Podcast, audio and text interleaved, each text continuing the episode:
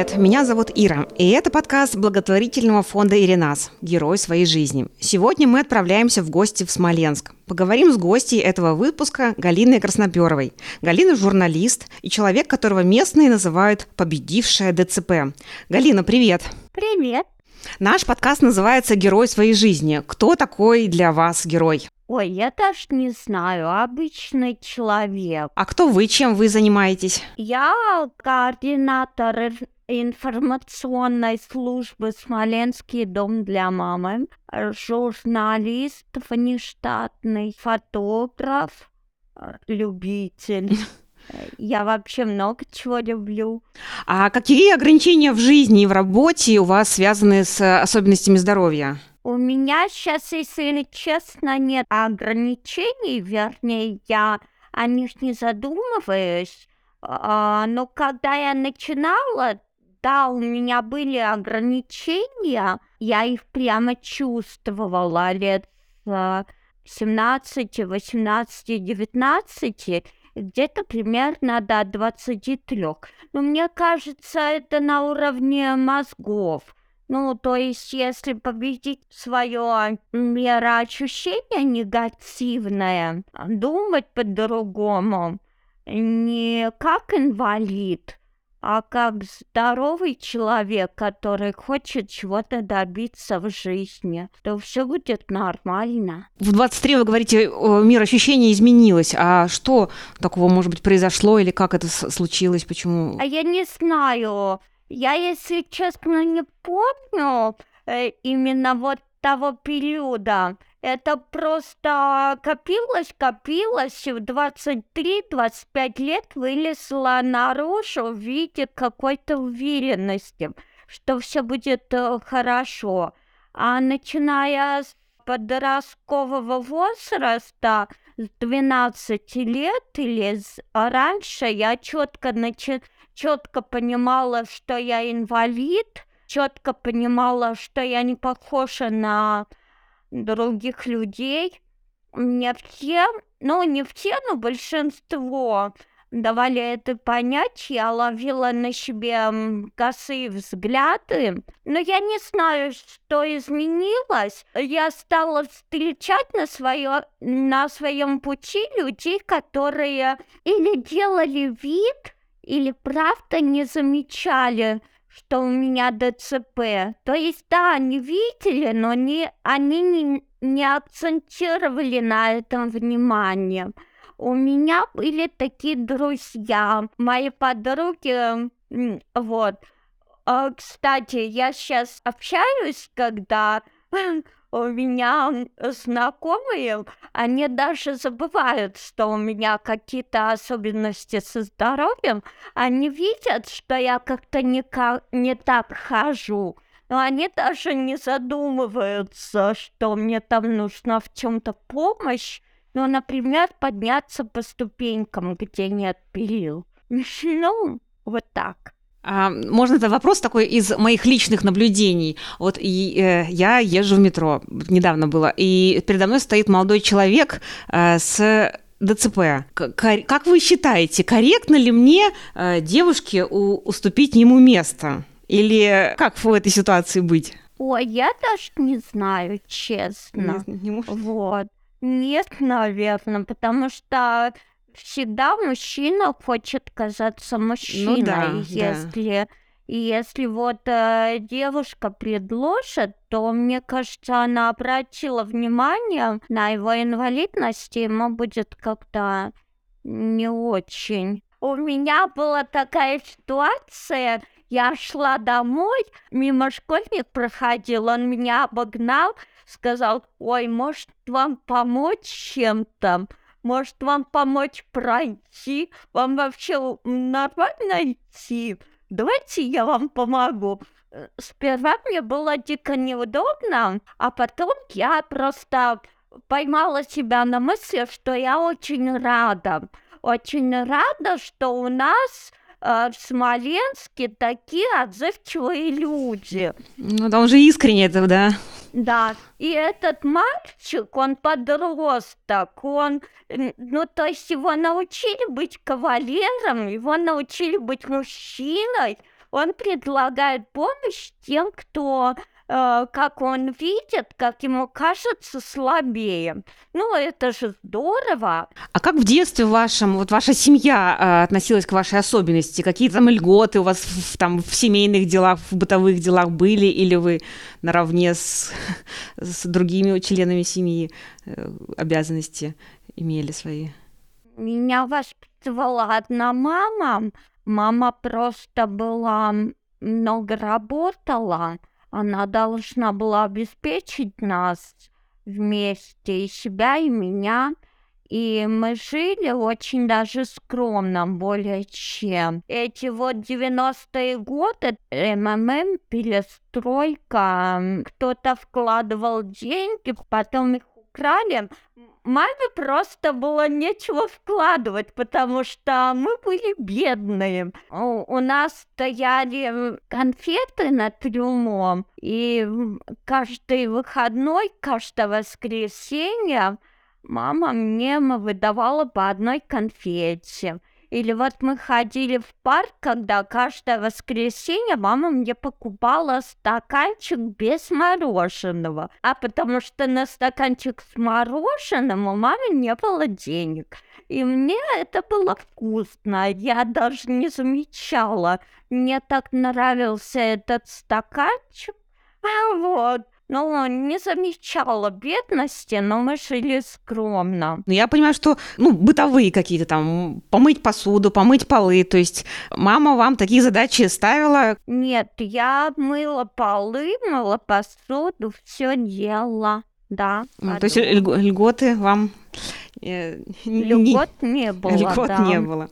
Хорошо. А как в школе? Насколько вам было э, учиться в школе? Сложно?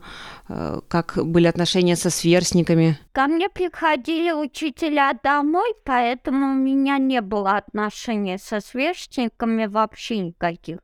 Я была таким достаточно открытым ребенком, мне хотелось общаться, я общалась с детьми там по детской площадке, по двору. С возрастом, когда я становилась э, старше, общение было все меньше. Я начала общаться со сверстниками, когда поступила в педколледж после школы. Кстати, в школе меня хорошо научили. Я очень любила русский язык, гуманитарные науки. Экзамены сдала хорошо общаться плотно я стала, когда поступила в педагогический колледж, но у меня там были странные отношения со школьниками, поскольку я долго-долго не общалась с детьми, да человек сама по себе очень открытый, то я безумно очень этому радовалась. И а, не всегда адекватно. Да я не знаю, я пытаюсь понять, почему они мне тогда объявили бойкот. Mm. Вот, э, мне кажется, это потому, что я была тогда слишком открытой, а дети были тогда инфантильными. Там в основном дети были после девяти классов. Но они как-то не захотели со мной общаться, а в университете все изменилось. Я поступила, когда в университет, я не закончила колледж, а сразу поступила на ИНТИАС, сдала тест после первого курса, и меня приняли без экзаменов. После уже дети были, после 11 классов они были как бы уже не инфантильные, нацеленные на что-то большее. Школа осталась позади, и после этого у меня там появились друзья, с некоторыми я общаюсь и по сей день. Прошло очень-очень много времени, мы общаемся. А вот тогда еще вопрос про домашнее обучение. Ну вот как бы так, вот сейчас задним числом, э, домашнее обучение, если бы вы ходили в школу, а не были на домашнем обучении, вам бы было бы потом сложнее, легче, может быть, как-то коммуницировать со сверстниками, как вы думаете, или это не изменило бы? В детстве, когда я в школе училась, Я очень-очень хотела учиться вместе со всеми, с другими детьми, общаться. Почему вас как бы... Э, ну, сейчас я понимаю, что даже дети там на колясках, они, их для них есть возможность учиться в общеобразовательной школе, ходить именно в школу. Тогда это не было развито, наверное, да? Или... Тогда это не было развито, тогда не было такой инклюзии, как есть сейчас – Тогда а, директор школы так решила, начальство школы, там и зав, дирек, замдиректора и директоры, и учителя, они аргументировали это тем, что дети могут меня обидеть, да, дети вообще, ну, я не знаю, сами по себе дети, они очень хорошие, но когда они там вместе в коллективе, я просто проходила практику, работала с детьми. И, и я знаю, что когда в коллективе дети не всегда управляются кем-то. Но, видимо, они за меня беспокоились, учителя, поэтому так решили. Но сейчас, э, э, по прошествии стольких лет, а я говорю им большое спасибо. Но я просто не понимала, вот, но мне кажется, что они были правы, потому что вот это сейчас общество стало более толерантным, а раньше такой инклюзии не было в 90-е годы. Все жестче, конечно, да. Да, да. Я просто сама мама мальчика. У, меня старшему сыну 5 лет, у нас тоже диагноз ДЦП, и ну, до школы еще 2 года, и я вот как бы это сейчас ну, для меня такая острая тема э, идти в обычную общеобразовательную школу или как, семейное обучение, то есть или частную школу. Ну, то есть поэтому ваш опыт тоже для меня лично он интересен. Я увидела, что можно учиться на дому, чтобы учителя приходили дистанционно, и параллельно общаться с другими детьми, и параллельно не терять общение с одноклассниками. Надо узнать э, просто в вашем случае. Мне кажется, Нельзя ребенка лишать, если есть возможность общения. Просто я в колледже, его в университете все наверстывала. Мне кажется, если есть возможность учиться с другими, надо учиться.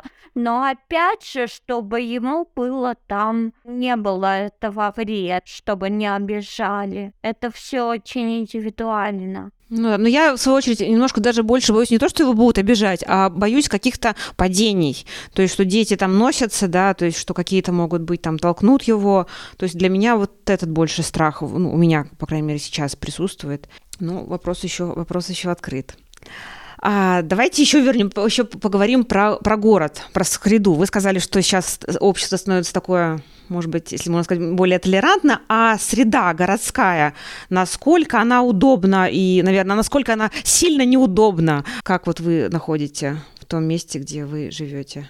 Для меня, ну, в принципе, я уже привыкла, но при, в смысле привыкла к этим неудобствам я их испытываю. То мне, например, бывает сложно поднять ногу на бордюр, ну, особенно когда скользко. Я все время думаю, упаду, не упаду. А, особенно зимой, когда скользко.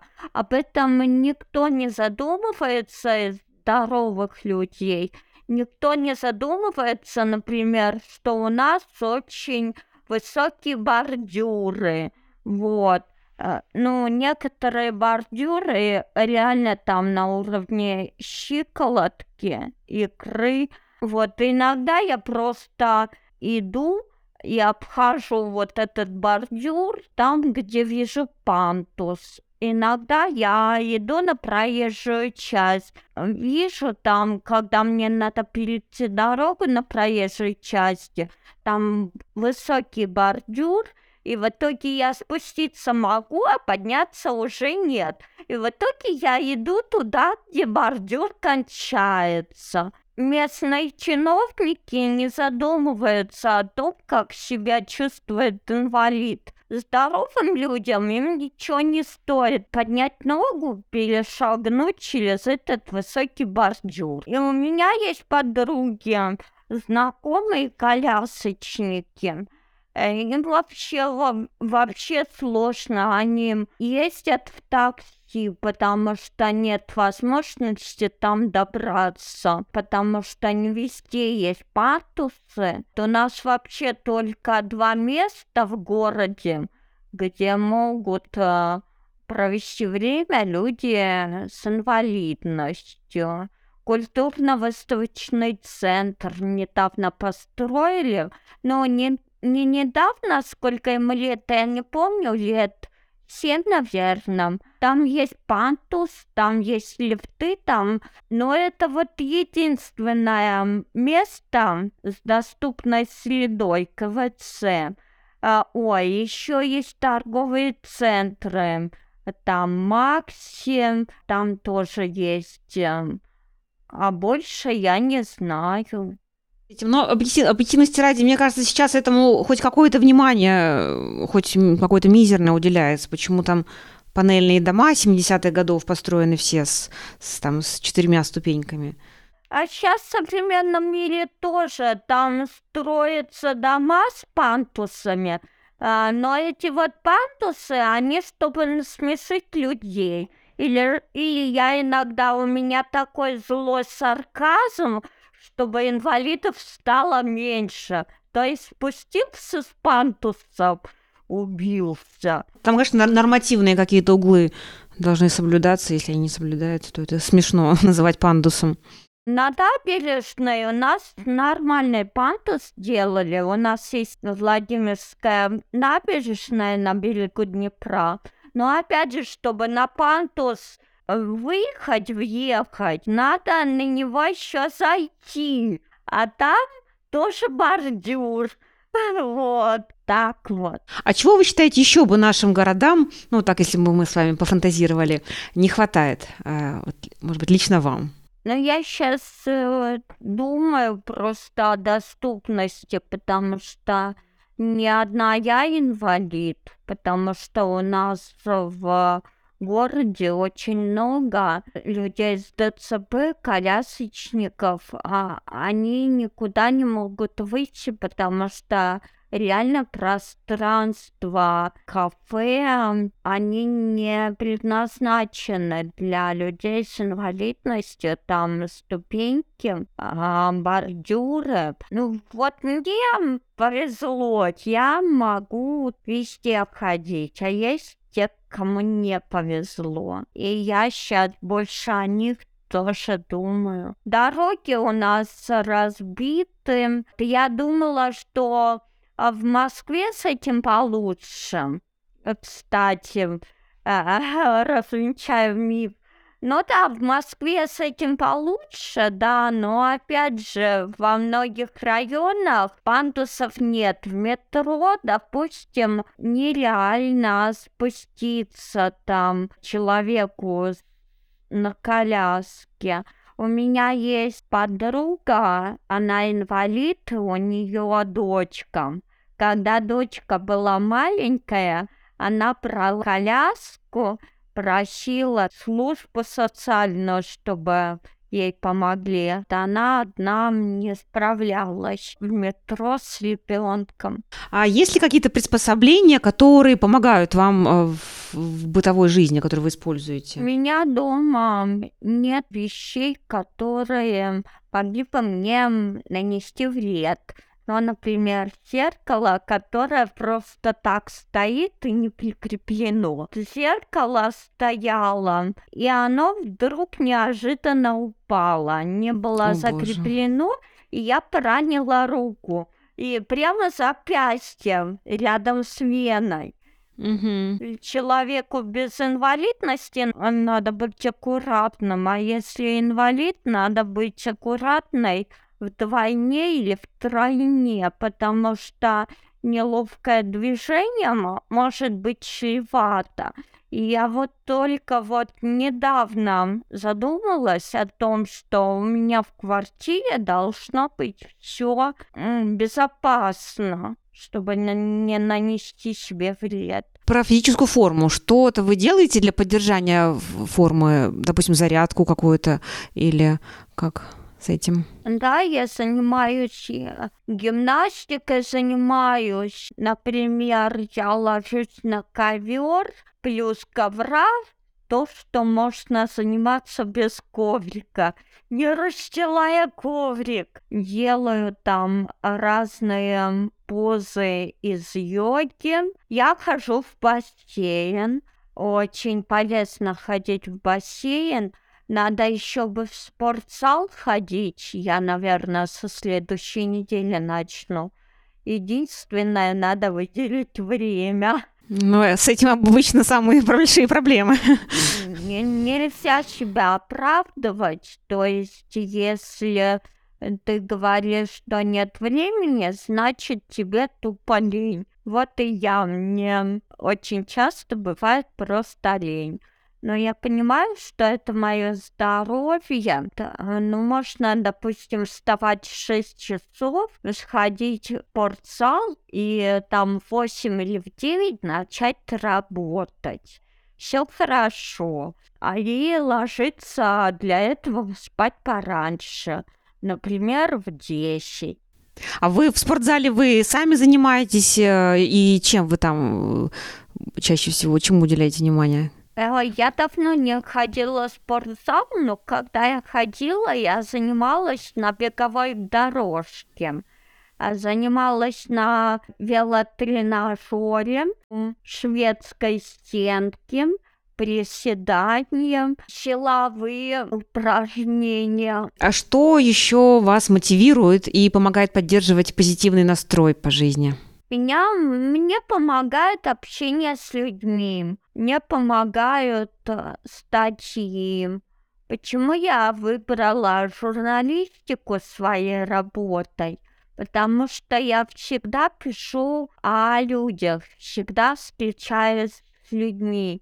И людьми я, может быть, компенсирую то, что я не получила общения в детстве, да, я этого не скрываю. Но в то же время это так здорово общаться. То есть люди, они вдохновляют на то, чтобы идти вперед. Например, вот недавно я пообщалась с директором дома для мамы. Татьяной Сергеевной. Ну, как я с ней давно общалась, общаюсь, есть не работаю, она мой директор. Но я с ней пообщалась, я ее спросила, как ей удается все время радоваться, все время быть на позитиве, все время радоваться успехам каждой подопечной, как в первый раз. Она сказала, она ничего не обесценивает. Она постоянно делает выбор, а жить в моменте здесь и сейчас или жить э, или жить воспоминаниями, которые уводят вниз, ну, или жить негативом. А, то есть она э, перестроила свои мозги так, что она не зацикливается на плохом, а думает о хорошем. И я тоже стараюсь так же. А это можно качество, как вы думаете, раз развивать? Или это или есть присуще такому человеку, э, или, или нет? Да, это можно э, развивать, и она даже сказала, как. Я даже это записала. А, помните, как учат первоклассников в школе? Их учат а, писать крючочки, буквы, циферки. И э, каждый раз Uh, учитель зачеркивает красным все, что неправильно, или отмечает, а нет, а так не надо. На надо делать так, что взять зеленый маркер и отмечать у первоклассников все, что получилось хорошо. Успехи, да. Реально, вот хорошо, успехи. То есть э, человек, начиная с детства, с первого класса, будет нацелен не на провал, не на вот эту вот красную ручечку, а на успехи, на то, что получилось то, что отмечено зелененьким. И я не знаю, как сейчас есть такая система в школах или нет. Я давно ее Ну, я не слышала, если честно, вот в обычных школах не слышала. Вот такая методика, она реально работает. И вот директор мне сказала, что каждый месяце, видя свои результаты, она концентрируется не на провалах, не на то, что у нее не получилось, а на позитиве, на положительных моментах. Она говорит, что это вот можно тренировать можно отслеживать свои мысли, можно, ну, допустим, тебе пришла в голову негативная мысль. Зачем мне это? Зачем мне все это? А потом ты говоришь себе, задаешь встречный вопрос. А зачем мне пришла в голову эта мысль? Зачем? И вдруг понимаешь, что тебе в голову пришла мысль такая – просто потому, что тебе страшно, а ты не уверен, справишься ли ты. Ты просто обесцениваешь. Ну, обесценивание это тоже же страх. Да я посадила фиалку вчера. Это такое счастье. Посадить фиалку просто вот счастье, оно в мелочах. А у вас, знаете, тоже счастье. У вас сын у него ДЦП, но он жив. У него только ДЦП. Ну да. А могло бы быть что-то по страшнее. Но ДЦП это не так страшно. Это счастье. А, видит плохое, в основном это нормально. Это страх, это защитная реакция. Свое мышление его можно тренировать. Директор, она вложилась в мое обучение и записала меня на курс SMM от новой редакции. У меня были занятия месяц. Я пишу статьи теперь для дома для мамы. Смоленский дом для мамы а, это кризисный центр, в котором живут женщины в сложной жизненной ситуации, которые не могут по тем или иным причинам обеспечить себя и малыша. А, как правило, эти, это женщины, подвергшиеся домашнему насилию и выпускницы детских домов, которые ждут своей очереди на жилье. И теперь я пишу такие чисто для дома для мамы, не для газеты. Я раньше для газеты журналов писала. Директор, она мне дала веру, что я могу. Ну, не только она, там мне многие говорили, что я хорошо пишу и говорят. И у меня был страх, если честно, он и сейчас присутствует, страх того, что я не справлюсь. Но просто это такая ответственность, то есть одно дело писать для разных там других. А, ну, в принципе, я это и раньше делала, я раньше тоже это писала, только не нетленки, не статьи нетленки, которые буду читать. В смысле, я раньше писала для дома для мамы посты, для групп. А теперь я осваиваю Телеграм, Яндекс.Зен, и одноклассники. А я сейчас в группу ВКонтакте передали Тане, моей напарнице. Разделили. Угу. Да, разделили. И я сделала вывод, что мне просто страшно начинать чего-то новое. Вообще всем страшно, да. А еще это работа на результат. Будет видно, если у меня какая-нибудь статья не получится, это будет видно. Очень страшно, и, но я себя утешила быстро, тоже подумала, зачем мне этот страх, для чего. И пришла к выводу, что страх это просто инстинкт самосохранения а вдруг я не справлюсь? И что потом? И нежелание что-то делать. Что-то новое, мне кажется, когда что-то новое, то...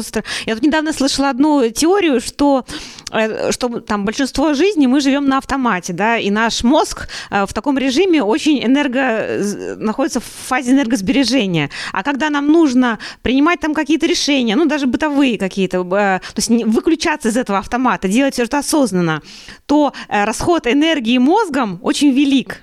И таким образом мы стараемся идти зачастую проторенной дорожкой, потому что так наш мозг будет меньше расходовать энергии, и то есть это как такая заложенная природой, заложенный природой процесс. Вот, в том-то, да, вы хорошо все сформулировали, надо это запомнить. Да. Давайте а, небольшой хочу предложить вам сделать блиц такой блиц вопросов. Мы уже, мы уже почти заканчиваем, так что а, осталось немного. А, ваша любимая книга? Йозеф Шмуэль Агнон. Вчера, позавчера. Хорошо. А, любимый фильм? У меня их много. Все советские фильмы старые. А музыку какую вы предпочитаете? Любимая музыка? Классику. Вот, ну и рок. И рок так. Да. Отече... Отечественный или импортный? Отечественный. Обожаю Ольгу Кормухину, Юрия Шучука, Эдмунда Шклярского. Вообще. А, да. Что из этого вас э, вдохновляет? Из, из рока? Из, ну, допустим, из музыки, из, из литературы, что вы можете сказать, что вас вселяет бодрость, вдохновляет? Поднимает настрой. Ой, я когда-то пообщалась с Ольгой Кормухиной. Она такая вот классная, она очень энергичная. А, и э, я стремлюсь быть такой же энергичной. А еще я недавно познакомилась с женщиной, ей 80 лет, и она очень энергичная, и у нее очень красивая спина. Она себя так элегантно держит, и по ней не скажешь, что ей 80 лет. Я хочу, чтобы когда мне было 80 лет, стать, быть такой Ровно, же, да. так же да, так же элегантно себя держать, да. Ну да, спина она... Ой, дело не только в спине, дело еще в умении радоваться жизни и восхищаться всему. В 80 лет можно засесть дома и ничего не хотеть, а можно ходить в, э, в, на концерты. Ой, мы на прошлой неделе ходили с ней в культурно-восточный центр на выставку Александра Петрова. Это художник-мультипликатор, он получил Оскар за то, что нарисовал очень необычно. Ну, вы потом посмотрите на Ютубе. Ну, нам уже пора заканчивать, э, поэтому спасибо вам за нашу беседу. Э, может быть, мы с вами что-то еще не обсудили, и вы хотите добавить или как-то подытожить наш диалог? Ну, я даже не знаю что сказать, но у меня есть песни, я песни пою. Обо мне сняли передачу на радио, на телевидении сняли, Катя Левицкая, наша Смоленская. Она очень крутая, а, очень хорошая с точки зрения профессионализма и вообще очень хороший человек. И я теперь чувствую ответственность и перед ней, перед всеми, что мне теперь надо соответствовать, как-то стремиться. И репутация, чтобы а, доме для мамы была хорошей, мне тоже надо делать какие-то шаги. Надо дописать статьи, которые я обещала, и они недописанные. Надо выделить время их дописать. Очень-очень много чего надо сделать. Я сейчас не обращаю внимания на свою инвалидность. Вы заметили, я об этом почти ничего не говорила. Но она есть, я просто с ней живу. Но я понимаю, что есть люди, которые не не могут с этим смириться. Я тоже, когда мне было 19-20 лет, я очень мечтала, чтобы там пришел какой-то добрый волшебник и избавил меня от ДЦП, чтобы у меня ДЦП не было вообще.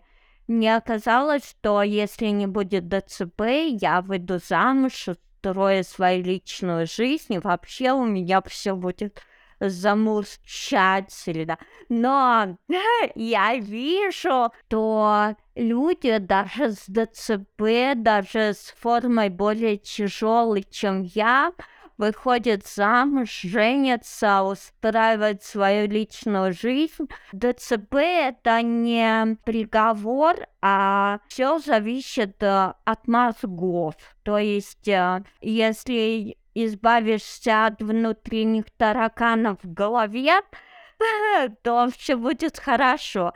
А я избавилась от внутренних тараканов в голове. Ну, может, замуж уже не хочу. Ну, да. Вот. Но жизнь у меня очень хорошая. Насыщенная чувствуется по вашим рассказам. Да, насыщенная, так что хочется иногда дать немножко своих мозгов там другим людям, чтобы они не зацикливались на ДЦП и действовали. У меня есть э, знакомый, который инвалид-колясочник, тоже с ДЦП. Он из Брянска, мы с ним общались и он работает репетитором, занимается по скайпу через Zoom, и к нему приходит домой. Мы, у нас с ним одна и та же специальность, он тоже учитель иностранных языков. И он тоже нашел свою судьбу. У меня есть знакомая, у нее вообще страшно спинально-мышечная атрофия. Но она недавно вышла замуж, то есть э, муж у нее абсолютно здоров. Он не испугался того, что будет, он ее полюбил, а вот он ее любит. Все хорошо. Спасибо вам за такой итог такой обнадеживающий. Ну, в общем, будем заканчивать. Спасибо вам за выпуск, за запись. Ну, до свидания. Ой, вам тоже всего доброго. До свидания, до свидания.